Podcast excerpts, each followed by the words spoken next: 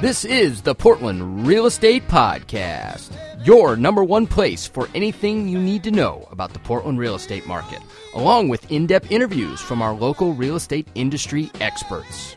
Now, without further ado, here are our hosts Tucker Merrihew from TTM Development Company and Steve Nassar from Premier Property Group.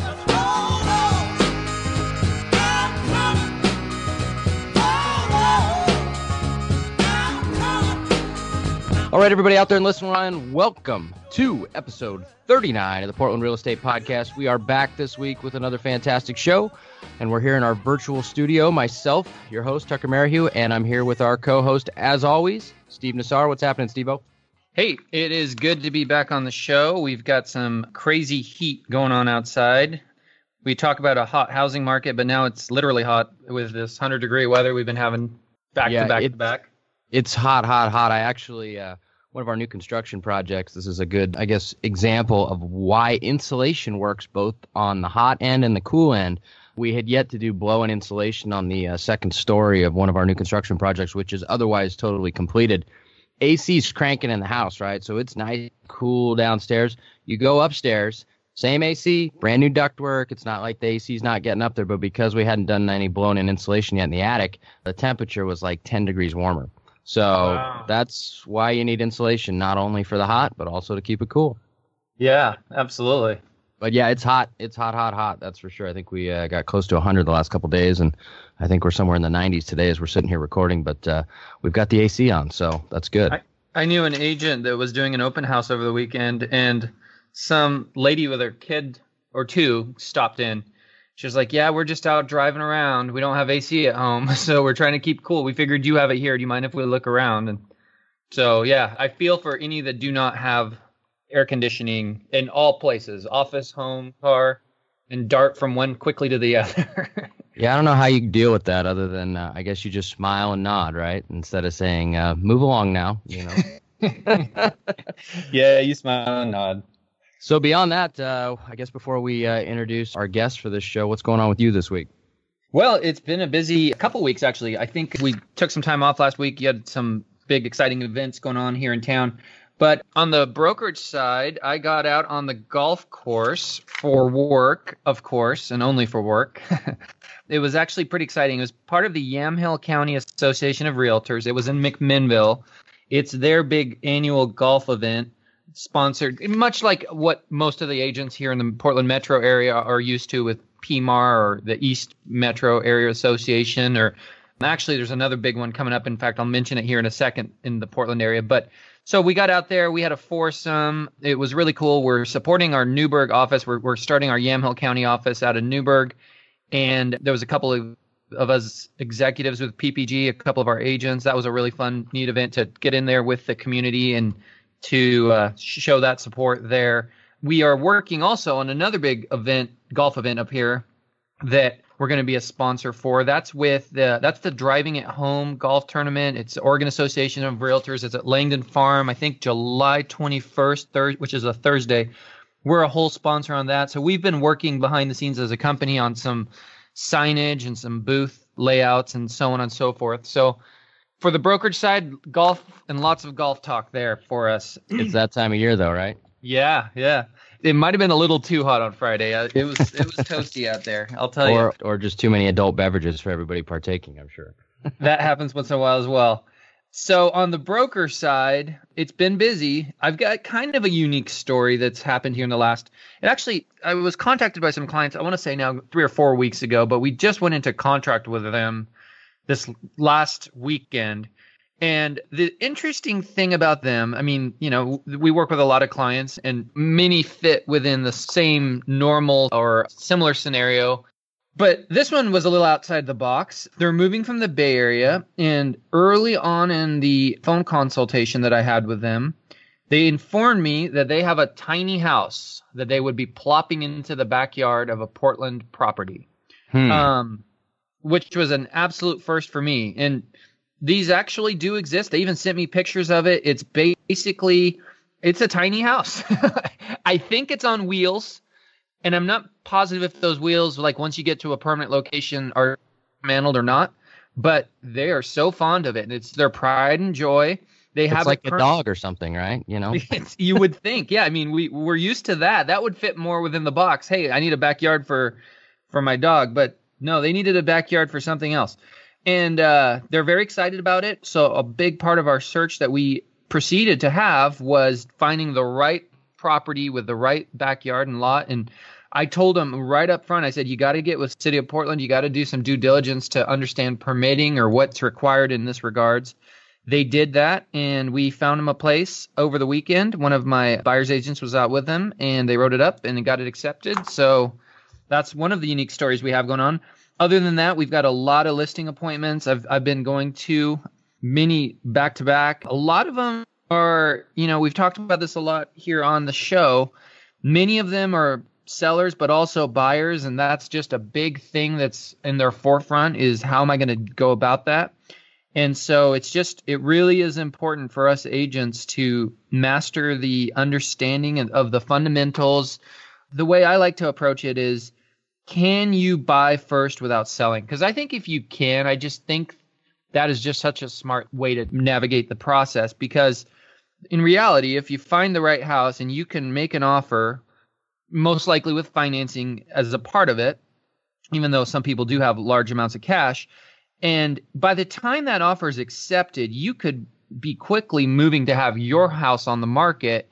And in, in this environment, if it's priced right and if it's a good house or an average or better house, you could very well have it pending quickly and navigate a rent back period of some sorts so that you move once and possibly aren't even making many payments on that mortgage, and that's assuming that they were going to pay off the mortgage once they sold the house.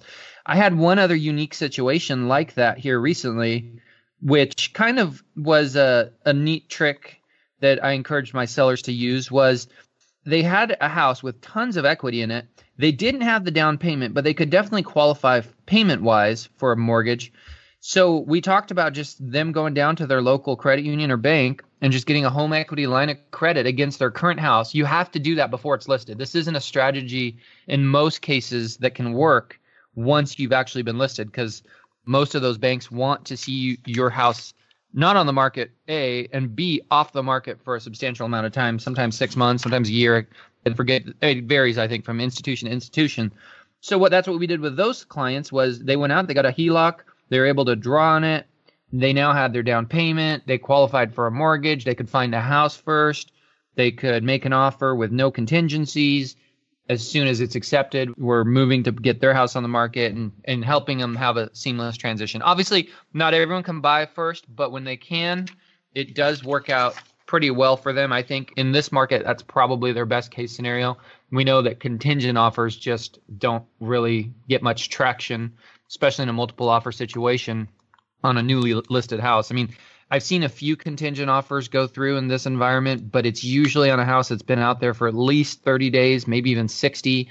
And we just know, we both know those aren't the best houses. So, yeah, I agree. I actually saw a situation, not a listing of ours, but a listing that I was kind of watching that I know the agent on. And they uh, actually had a house that um, had sale failed once before to no fault of the actual sellers or their house. Just the buyer's agent didn't do his job properly and didn't make sure buyers were serious before they made an offer. But anyway, point being is that you know they're taking an offer now that's lesser than what they would get from the contingent offer because they don't want to have to go through another potential sale fail process that again might happen because the buyer who's contingent their deal might fall apart for whatever reason right and so it's kind of a domino effect so yeah, I totally understand that, but I think you're right, man. If you can get, um, you know, line of credit, if you've got existing equity in your home, be able to utilize that line of credit for a down payment, and you can qualify for the purchase of the new house. Get that new house bought first, then uh, you know work on moving your house after we're in a hot market. So you know things are going to sell. You just have to be realistic about your price, but that makes you a lot more competitive in an environment where contingent offers are not, uh, you know, they're not welcomed with open arms most of the time. Yeah, yeah. And it's just again, it's as the agent, as the advisor to these people, it's so key to be knowledgeable and confident in explaining the different options, helping them figure out which box they fit in. Sometimes they fit in multiple. Maybe they can buy first, but they prefer to sell first and explain, okay, you can do either. Here's the pros of this one, here's the pros of that one, here's the cons of this one, here's the cons of that one, and then help them make an informed decision by being their knowledge base in that regards. Yeah, no, that's great. I mean, and that's really that's part of what your job is, right? So Absolutely, absolutely. It's not just talking about pretty, beautiful marketing, which which is important. But in that case, I always say that can almost be a liability in some regards because here you are saying, "Look how great our marketing is. Look how great we are at selling houses." Well, they're going to look right back at you and go, "That's what I'm afraid of. You're going to sell my house too fast, and I don't know where to go." So you can't have approach every seller with a one size fits all strategy that's a great strategy for a seller who's about to leave the area. Obviously, you don't talk about anything to do with the purchase, and it's all about how quick and how much you can sell their house for. But if you approach every seller that way, you're going to find yourself in some tough situations with sellers who that's not their hot button. Yeah, I agree. Well, it sounds like things are uh, moving along as always. We're getting into the hot season, literally and figuratively here. So, uh, you know, that's good to hear that you're busy, busy, busy. Yeah. What's up with you? So um, we had a big week, as we talked about. We skipped last week's show. We've got a great guest on this week, though. We'll introduce here in a second to uh, make up for us not having a show last week. But uh, the reason being is because we had our first big event. And so some of you guys know that I have an, another podcast that I've done for a couple years now, two and a half years, that's kind of on the real estate investing side of the business. And so through that podcast, we've built a, a community that um, it's a paid for community, but it's a community of, of like minded real estate investors from all over the country, all of which build homes, renovate homes. Uh, it's what they do every day. And so we did our first event for that community where we had people flying in from Boston, Florida, St. Louis, Texas, all over the country. We had tons of people. So this past week was us prepping for the event. Friday and Saturday, we were kind of, you know, we were adult babysitters for two days, uh, along with some doing a lot of teaching, of course. But they all flew in. Friday was a classroom day. We had a nice room at the uh, Crowne Plaza there in Lake Oswego, and we did kind of our presentation there. And then Saturday, we went out into the field and we toured a bunch of our rehab projects, some of our new construction projects, one of which is our Knaus Road project, which I've talked to you a lot about, Steve. It's you know a multi-million dollar new construction project, and I'm happy to say at the moment we are pending on that. It's not completed yet, uh, which is a good sign for the market. It's California buyers; they seem like great people but they recognized the same thing I did with the house and the lot is that, you know, we could have split this lot into two and built two houses, but I wanted to do one and I felt it would be a really grand, nice house. It's actually a remake of the house that I live in with some improvements, I think, to it. And so they saw that value, and we're currently pending. So we're excited to get that wrapped up for them. Yeah, thank you. And we're actually going to walk the property with them this week and just kind of go through kind of a lot of our design selections and things like that. But pretty excited to have some people that are really looking forward to the product that we're going to create there. And it's just a good sign for the market overall. Beyond that, I don't want to keep our guest waiting too long. He's gracious enough to join us here this week. I know he was out and about today and he, he hurried back to the office to get on the show here. So why don't you introduce our guest and we'll go from there? Well, I will. I'll, I'll start with a little teaser. So you sold a $2 million house. Did it end up in Luxury Home Magazine by chance? Well, it's not done yet. So when it is, and we have something worthy of people actually looking at beyond just the framed shell, then yes, it might be something that would be a good place for it. I wonder if they'd let the framed shell uh, picture in there. I'm kidding. I know they wouldn't because that's such a quality piece. Well, that is who our guest is today. We're very honored to have Emile Bonfiglio on the show. Did I say that right, Emile? You said it. You said it perfect. Uh, wonderful. For those of our listeners that may not know Emile, he is the founder and owner, I believe, of Luxury Home Magazine. And I'll say a little bit about it, my experience with it. I've been in it a few times, a handful of times over the years. I will tell you, anytime I have a listing north of a million dollars, it's one of my first thoughts, assuming, you know, assuming it's a quality listing that looks and shows well. I am very quick to call up Emile and say, I've got another one. Let's get this in the magazine. It's in a day and age where print advertising has really suffered. This is a product that I firmly believe in and stand by, largely because of what it is. The actual product itself is a coffee table book, plain and simple. In fact, I've got a table here in my office and it's right smack dab in the middle of it. It is just such a beautiful piece. It is fun to look at for anybody, whether you eat, sleep, and breathe real estate like Tucker and I do, or you're just a uh, anyone else out there in the community. I think most people enjoy picking it up, looking at it. They've also grown their online presence, which is also obviously another strong component to advertising in this day and age. So, Emile, let's go right into it. Tell us a little bit about your background and how you became involved with Luxury Home Magazine and then a little bit about the magazine's background and specifically here in our area. Yeah, and guys, I appreciate the time here. And you know, you said you missed a podcast last week, so I'm going to try and fit in double the information in the same amount of time to uh, give your listeners their full bang for the buck. And one correction there, Steve. I am not the founder of the publication. I think that would do a, a discredit to my mentor, Brad Taylor, who I started in this process very early on with, but he was the founder and uh, someone who's taught me many things. And so I want to make sure I give credit to him for that. So I started with Luxury Home Magazine in 2004. Uh, it was a very new publication that had been published by another company that had no idea how to run a real estate magazine. And I was very familiar with the real estate industry. I grew up in this industry in the back offices of places like Lutz Snyder and Cronin and Caplan and Stan Wiley Real Estate. Both my parents were real estate agents, so I had a really strong understanding of the business. Also had a marketing background, and so when this opportunity came to uh, start this small magazine in Portland, Oregon, I felt like this was a good opportunity. And we came online in terms of publishing, like I said, in 2002, and I joined in 2004. And that was a great time because the market was really starting to pick up. Things were going gangbusters, and it was a product that was really useful in the market. And then, you know, as things changed and the market evolved, we had to evaluate where our position was and what we were doing and how we were doing things and evolve. And I think through that, we ended up coming up with an even stronger product and something that served our clients even better. My role with the company, I kind of serve two roles. I'm the owner and the publisher of the Portland market. And then I'm also the senior vice president for Sunshine Publications, which is the franchise which operates the 25 luxury home magazines across the country.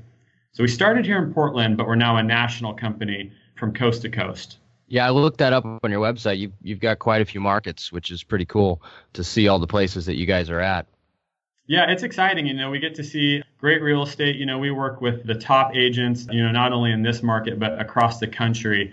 And that really allows us to kind of leverage their experience and draw upon the things that they do to be successful and be able to pass that on to people. It's nice to be able to uh, poach some things from other markets that people don't do in your market and be able to share that with your clients. Are there other similar type products out there, Emile? I mean, I, would have to think there are some, but well, yeah, there are some. There's no one as large as Luxury Home Magazine. We're the largest network of what we call market-specific luxury real estate publications. You've got your DuPont registries and your unique homes and magazines like that that cover, you know, the entire world basically of luxury properties, but LHM's unique because we only focus on a specific geographic market. And that's really how we build our brand and how we've created our niche is that we don't try and take the whole pie. We just try and take a piece of the pie. Yeah, I remember back when we were just lowly officers, Steve, back to Home Magazine, and just it was kind of the who's who back in the. I mean, even back in the day, and you know, obviously I didn't know any of those people. Now we open it up, and I'm sure both of us know pretty much everybody that's in there. So it's crazy how things have changed. But yeah, that I remember looking at that long, long ago, and it was uh, a, a then as far as being a, a, the most quality piece out there in the market for people to look at properties with. And you know, one thing that you've done so great, Emile, is they're timeless too. And I'm sure it's very purposeful on your part. You don't put a date on them, as far as I can tell. And so there's been times where I'll I'll pull one out you know, back in the day, back as you're referencing Tucker, now you'd be looking through it and you're kind of drooling over these beautiful mansions and, and wonderful penthouses and homes in Central Oregon. And for all you know, it's three years old. I mean, it doesn't matter. And, and that's what makes it just such a quality piece that lingers around. That, you well, know, you I know, think. Our, our goal is to provide value to our clients. And that value can come in a lot of different ways. You know, just because you've got a particular property in Stafford that's on five acres that you advertised with us and sold it, that doesn't mean that if somebody calls on that ad two years later, you can't find them another five acre parcel in Stafford that you'd be glad to sell them. Exactly, exactly. So, Emil, where is the magazine designed and printed? And tell us a little bit about that process, timelines, etc. Yeah, so we print our magazine in Southern California. Because we're a large organization, we actually use a printer that has the same identical plants in three different parts of the country, which allows for a perfect simulation of each of our magazines, regardless of where you go. So quality is really important to us. We designed the magazine here in our office in Lake Oswego. And one of the things that, that we do is we actually design probably about 75% of the pages that are in our magazine for our advertisers.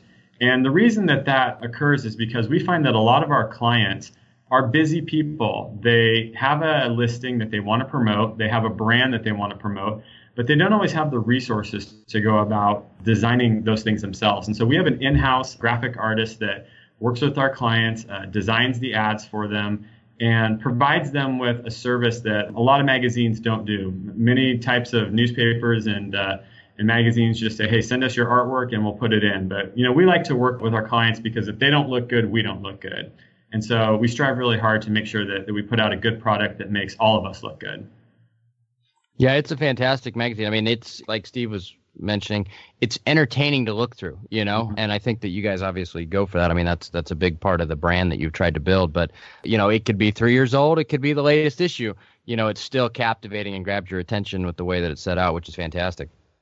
One of our hallmark features is our size, and you know, it's expensive to print a magazine of that size. It's very expensive to mail it, which is why our advertising costs are more than maybe a traditional publication. But you know, in the in the world that we live in, like you said earlier, Steve, about the struggles of print media, if you're not doing something different, if you're not trying to stand out, and for us in terms of media that gets direct mailed or is on coffee tables, you know, almost every type of publication is eight and a half by eleven. So when someone goes and gets the mail, they've got to decide are they going to keep us or are they going to toss us? So when they're looking at us and the Pottery Barn catalog and everything else that they get in the mail, front gate, you know, what's worth keeping? And we find that our size allows us to have that longer shelf life.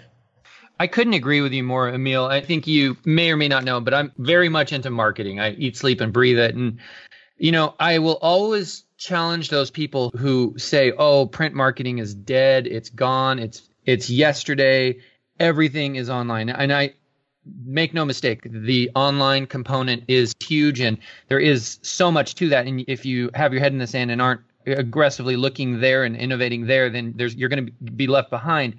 But I think the right print pieces are here forever. And like you said, it's those specialty pieces. The analogy I've often used in this regards is that of a horse and here's where I'm going with that. If we were to get back in a little time machine and go back, say, 150, 200 years ago, how cool is a horse? They're everywhere. You look down Main Street, there's hundreds of them.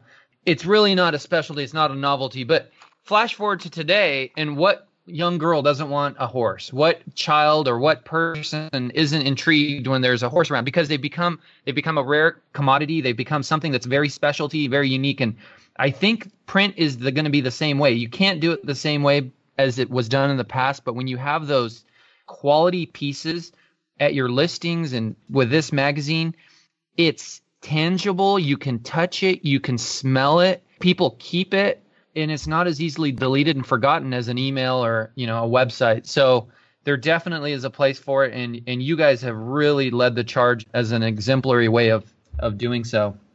Well, I think that that has to do, what we've seen is the success of publications in a digital age has to do with being a niche and a specialty product. So whether that's a, a car magazine, an architecture magazine, a luxury real estate magazine, or, you know, cat fancy, as, as long as you're focusing on a specific niche, then that's what's important. And then as long as you're trying to reach and satisfy that audience, you combine those two things and, and then you have a successful publication. You know, for us, as great as it is to print our magazine, if we're not distributing it in the right areas and getting it in front of the right people, then all we've done is print something beautiful and it's not effective. So, you know, we try really hard to put our magazine in front of people that can afford to make a high end purchase. And, you know, in an area like Portland, Oregon, Southwest Washington, and Bend, that's very difficult because we live in a city where wealth is very intermixed amongst the population. There's not the haves and the have-nots. You know, you can live in Lake Oswego and have a, a two million dollar house next to a four hundred thousand dollar house, and so finding outlets to distribute the magazine so that those people come across them is very challenging. But it's also very rewarding when you find those great spots where you move a ton of magazines. Hey, Steve, I think you have a, a subscription to Cat Fancy, don't you? Absolutely. Do you have any statistics for us, Emile, on distribution and and how the, the magazine is getting out there in general yeah. beyond the real yeah, estate I mean, so we, community? We, we print 25,000 copies of our magazine every issue, which is six times a year. And our largest form of distribution is through direct mail. And so we direct mail 17,000 copies of the magazine every wow. issue to people in Northwest Oregon and Southwest Washington that live in a home valued at $800,000 or more. We also add every listing that's in the MLS for sale over $900,000 to our mailing list if they're not already on there. We then go and we take about 3,500 magazines and we distribute these in upscale venues, luxury car dealerships, country clubs, private airports, high end hotels and salons. We've got some outdoor distribution racks um, in very high end locations South Waterfront, Pearl District, Lake Oswego, West Linn. And then we also do some distribution to corporate relocation, as well as some of our sister publications like Seattle and San Francisco and Silicon Valley, which are always sending their people to beautiful Oregon. Gotcha. Wow, so you actually some... you target people then that have eight hundred thousand dollar homes or greater, and you actually direct mail them a copy each each time you print. Yeah, absolutely. That's our largest form of distribution, but we okay. recognize that it can be a challenge to identify all those homes, um, mm-hmm. and so that's why we make sure that you know we're going to put the magazine in other places where if you're someone with money that spends money, you're going to come across it in that uh, in that two month period. Yeah, I've seen it a lot in Lake Oswego as well. Kind of uh, a number of shopping centers around there. Obviously, I live in Lake Oswego, but um, actually pulled one the other day as I was awesome. at uh, Starbucks getting uh, getting something to drink. Yep. Yeah, I mean, that's the point.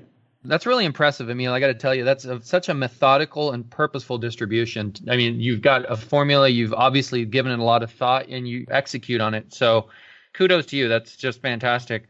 Let's talk a little bit more about the content of the magazine. So, what price do you define as a luxury home for the magazine and do you turn away requests for people that want to enter the magazine and either the price point or the appearance of the home doesn't fit and feel free to give some examples with or without names and addresses call. well i'll uh, i'll definitely protect the names or change the names to protect the innocent here but uh, actually i should say to protect the guilty you know defining luxury is very subjective, especially in an area where luxury varies based on your location. It's easy to use the example of Lake Oswego, but you can take a, a house that's in Gresham, Oregon, right, on five acres, you know, 4,000 square feet that might be for sale for $650,000, $700,000. You put that in Lake Oswego, and it's a one and a half million dollar home. And so it's hard to define luxury by price. What we try and do in filtering products that come into our magazine is we try and think about our audience and think, okay, what's the value that having this property in the magazine brings? You know, is there someone out there who lives in a million dollar, two million dollar home that's maybe looking to downsize into something that's modest but still luxurious? Maybe that is a $700,000 house in Westlake. Maybe that is a condo in the Pearl that's only two bedrooms. What we try and do is just try and present options. And I think one of the biggest misconceptions that people have is that in real estate that everybody's always on this constant ascension to build and buy bigger homes. Many people have experienced that for the period in their life and then decide, you know what? I don't need a 7,000 square foot home anymore. I'm ready to go smaller. I don't need a large yard. I'm ready for something low maintenance so I can go spend time at my second home.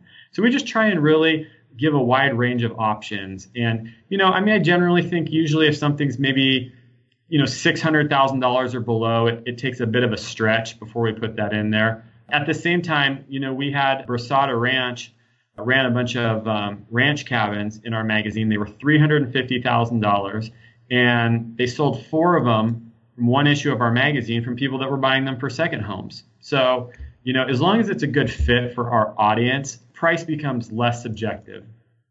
Have you had entries? I'm, sure you have, where you said, "Hey, thank you so much, but I just don't think we're going to put this in this issue." Yeah, I mean, I had a person that was just selling me on the value of this home, how great it was, how wonderful it was, and then come to find out it was a triple wide.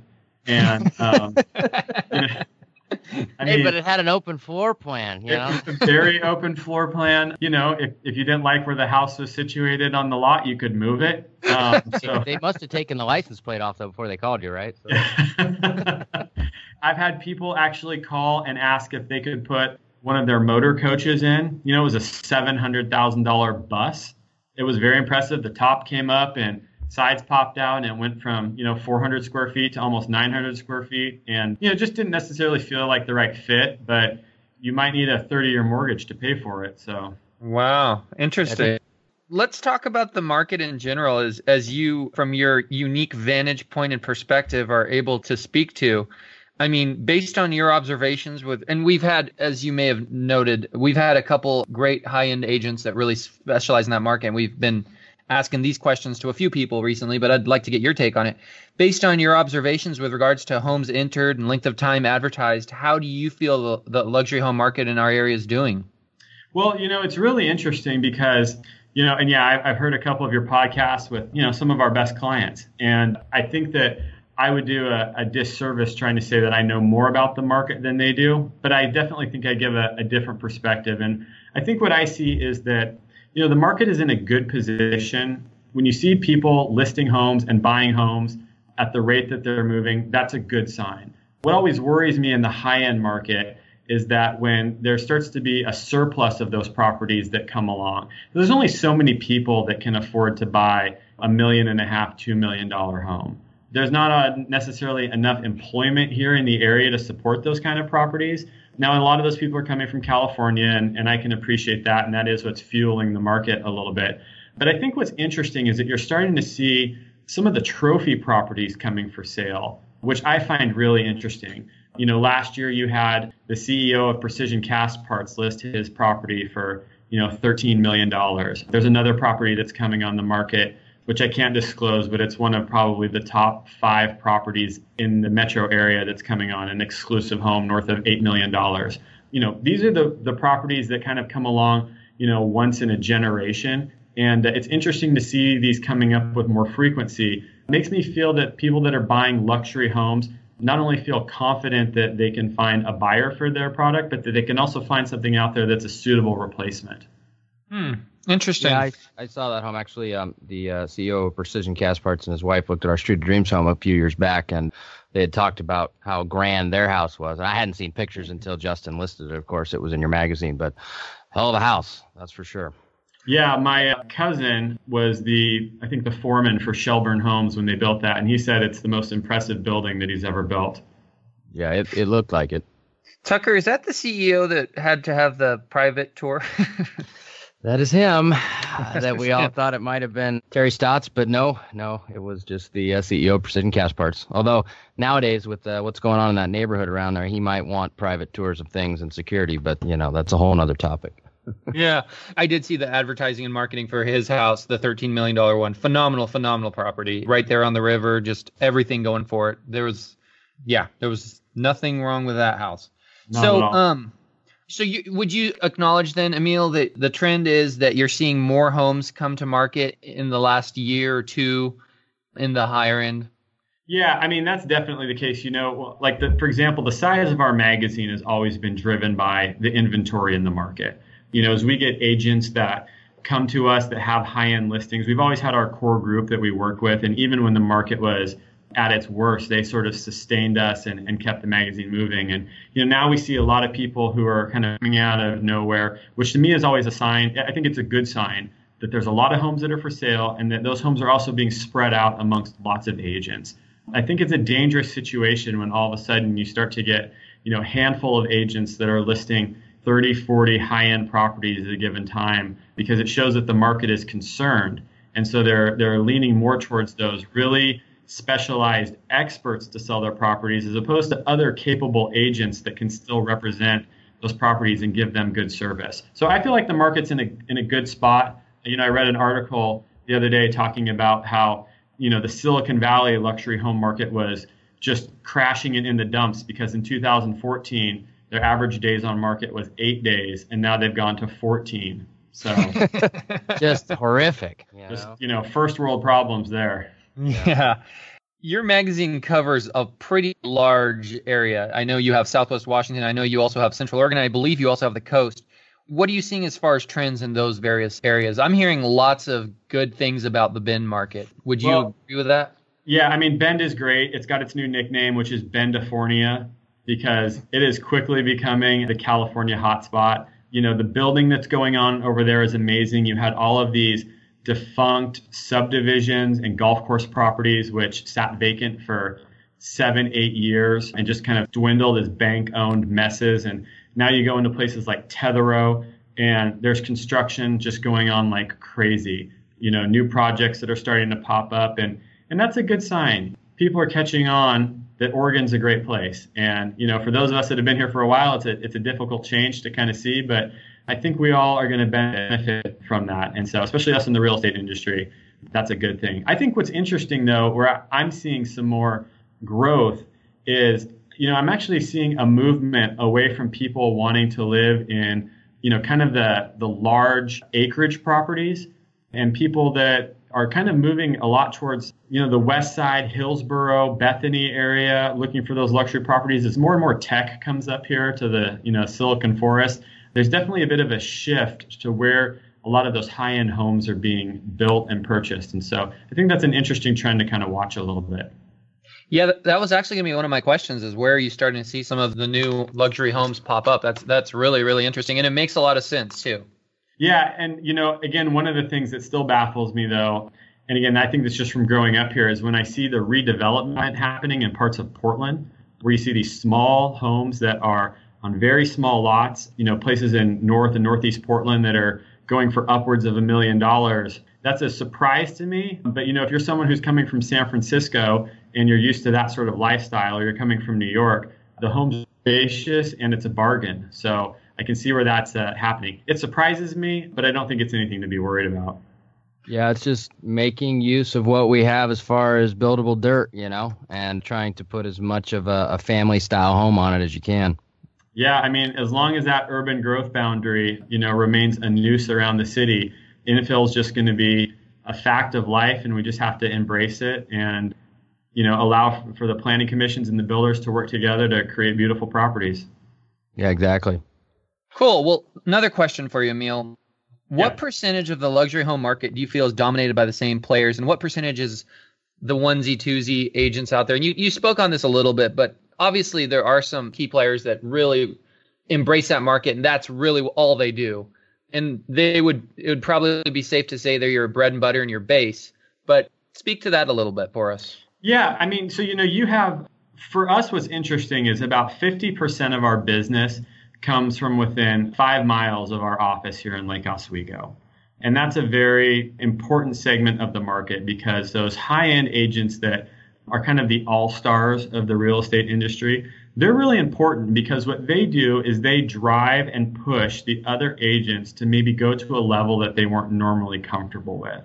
And that's good because it gives other agents the opportunity to experience what it's like to market a high end property in a way that they probably wouldn't before. But because of relationships and connections and for whatever reason, they've ended up with this listing that sometimes they don't know what to do with what's been really neat for me to see is over the years now to watch kind of the careers and trajectory of certain agents change. I can think of a couple, I, well, one agent in particular from uh, Southwest Washington, Lori Anderson Benson, Remax agent. You know, she started in our magazine probably nine years ago with just a half page. This issue or last issue, she took six pages and the cover. And it's been neat to see her progress. And so I think what you see is as as the guard changes and people like you know Barbara Sue Seal are no longer in the industry and, and new names come up and fill those spots and you know where Christy Harnish is kind of taking a backseat to Justin Harnish and you know people come in and, and people move. There's opportunities to grow and to me it's just about what agents want to go out there and and capture that business. You know, luxury homes are not the easiest properties to sell, as you know, Steve and Tucker. They cost a lot of money to market. They're a lot longer days on market. And so promoting them is not for the faint of heart. You know, if you're trying to get a quick paycheck, people would probably rather sell three $400,000 homes than one $1.2 million home. You know, and, I think there's there's one caveat to that, and that's if a company named TTM Development Company builds it and it hasn't been lived in yet, then they become rather easy to sell. That's true. And you know what? I'm happy to hear that you sold that listing on Knaus. I drove past it the other day. My good friends live right across the street from it, and I love the design of it. And so I'm, I'm glad to hear that you sold that. Yeah, we actually, I, when we did our Street of Dreams home too, we were the only spec on the street as well. And I've learned a lot about the luxury market over the last number of years as well. But I will say you're right. It is in general, it's it's much more difficult to sell luxury home. And we talked to Justin Harnish about this as well. You know, talking about trying to set expectations for your clients. Right? They see the the three hundred thousand dollar southeast listing gets 20 offers. Why doesn't my 1.2 million dollar home get 20 offers? Right? It's not universal throughout the market. So you definitely have to kind of set expectations as far as that goes. But th- there is a difference. There definitely is, and especially you know if people live in them and they have their stuff in them, it just it takes time to sell those types of products, especially in this market.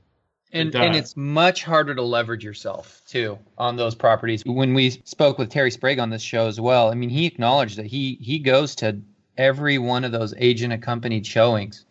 And so for a guy like myself with a team of 12 people and running a large brokerage as well, it's a much bigger commitment when you really go after that market. And those people who inherently, and they've deserved that right, are much more higher maintenance. They're used to getting their way. That's that clientele. They're used to when they call, you pick up. They don't get your receptionist and she fields it and helps them. So I fully agree with it. It's it's kind of something that people have to you can set up a business and model for that.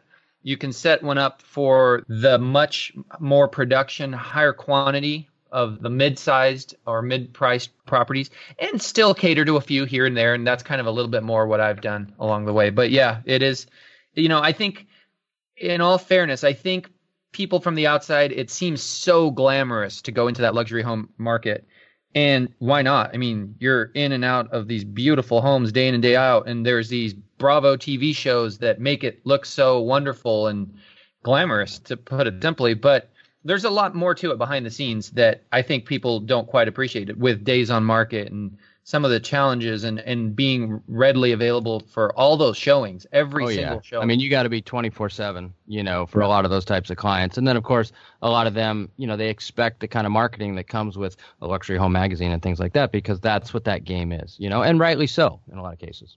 One of the things that, that I find really shocking is um, the transparency as we speak with different agents about properties. I can't tell you how many people I talk to when I talk about advertising say, hey, I would absolutely love to, but I'm completely broke and I'm just trying to sell this house so that I can pay some bills and kind of get my business moving. And I ask them, I say, do the people who hired you know this? And they go, oh, are you kidding me? I'd never tell them that. And I guess that to me is the difference when you know you're working with a real professional that has some experience versus you know your friend that happens to be on the neighborhood organization with you and you just have them list your house because they've got their license. There's definitely value in using somebody that is experienced and knows how to market one of these properties. Yeah i couldn't agree with you more there. And i'm yeah, not even an agent. and there's so many less of those properties and so many less buyers in that buyer pool it's always interesting. I think about it this way. You know, the most profitable car companies are not Lamborghini and Ferrari. It's Volkswagen and Toyota, the, the ones that are doing the, the highest volume. So it's definitely something and for the agents out there, I encourage them, you know, really analyze if that's the market you want to go after, sit back and really look at it and identify what it is about that that you want and and then go after it, but do it in the right way and go into it eyes wide open with some of the challenges and understandings of those challenges as well. Yeah, it's it's a different business both on the agent front and as well as on the builder front. Uh, you know, creating homes like that. Of course, we sell them to the first time buyer, but you know that obviously then they sell again and they sell again and they sell again. But you're right, Steve. It's a totally different business, you know, if that's what you're going to focus on exclusively as an agent. And it's a totally different business if that's what you're going to focus on exclusively or, you know, almost exclusively as a builder, which we do. It's much different than banging out 50 homes a year in Happy Valley or something like that, or, you know, in Oregon City. Way, way different. And so it's just a different business all around, but in a good way, I think, in a lot of ways, and, and in some challenging ways in others. But we don't want to keep our guests for too much longer here. So, Steve, why don't you wrap up? Telling our, our listeners how they might be able to get a hold of him if they want to uh, not only uh, check out the publication, but maybe utilize it to uh, market some homes or advertise some homes that they might have coming up for list. Yeah, and we'll put this in the show notes, Emile. But yeah, tell our listeners the best way to get a hold of you, whether it's via a website, phone number, so that when they have a high end listing, they can absolutely get it in the one of the highest quality advertising pieces in our area.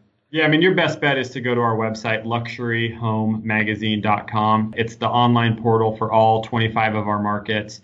You can view digital magazines from everywhere from Hawaii to Washington, D.C. to Texas to North Carolina on there. Our contact information is on there. And so if that's a place where you're interested to look at amazing properties, uh, we suggest you visit there, hang out, and you can also look us up on our different social media outlets Facebook, Instagram, Twitter, etc. I love looking at Luxury Home Magazine. I check it out every single month, and uh, I'm sure Steve does the same. And hopefully, uh, a lot of our listeners here that maybe haven't in the past will go check it out, and I'm sure those that already do will continue to. Yeah, thanks so much for joining us. Hey, guys, I appreciate your time. Love listening to the show, and uh, keep up the good work. Appreciate it. All right, guys, this wraps up episode 39. We'll see you guys next week for the big 4 0.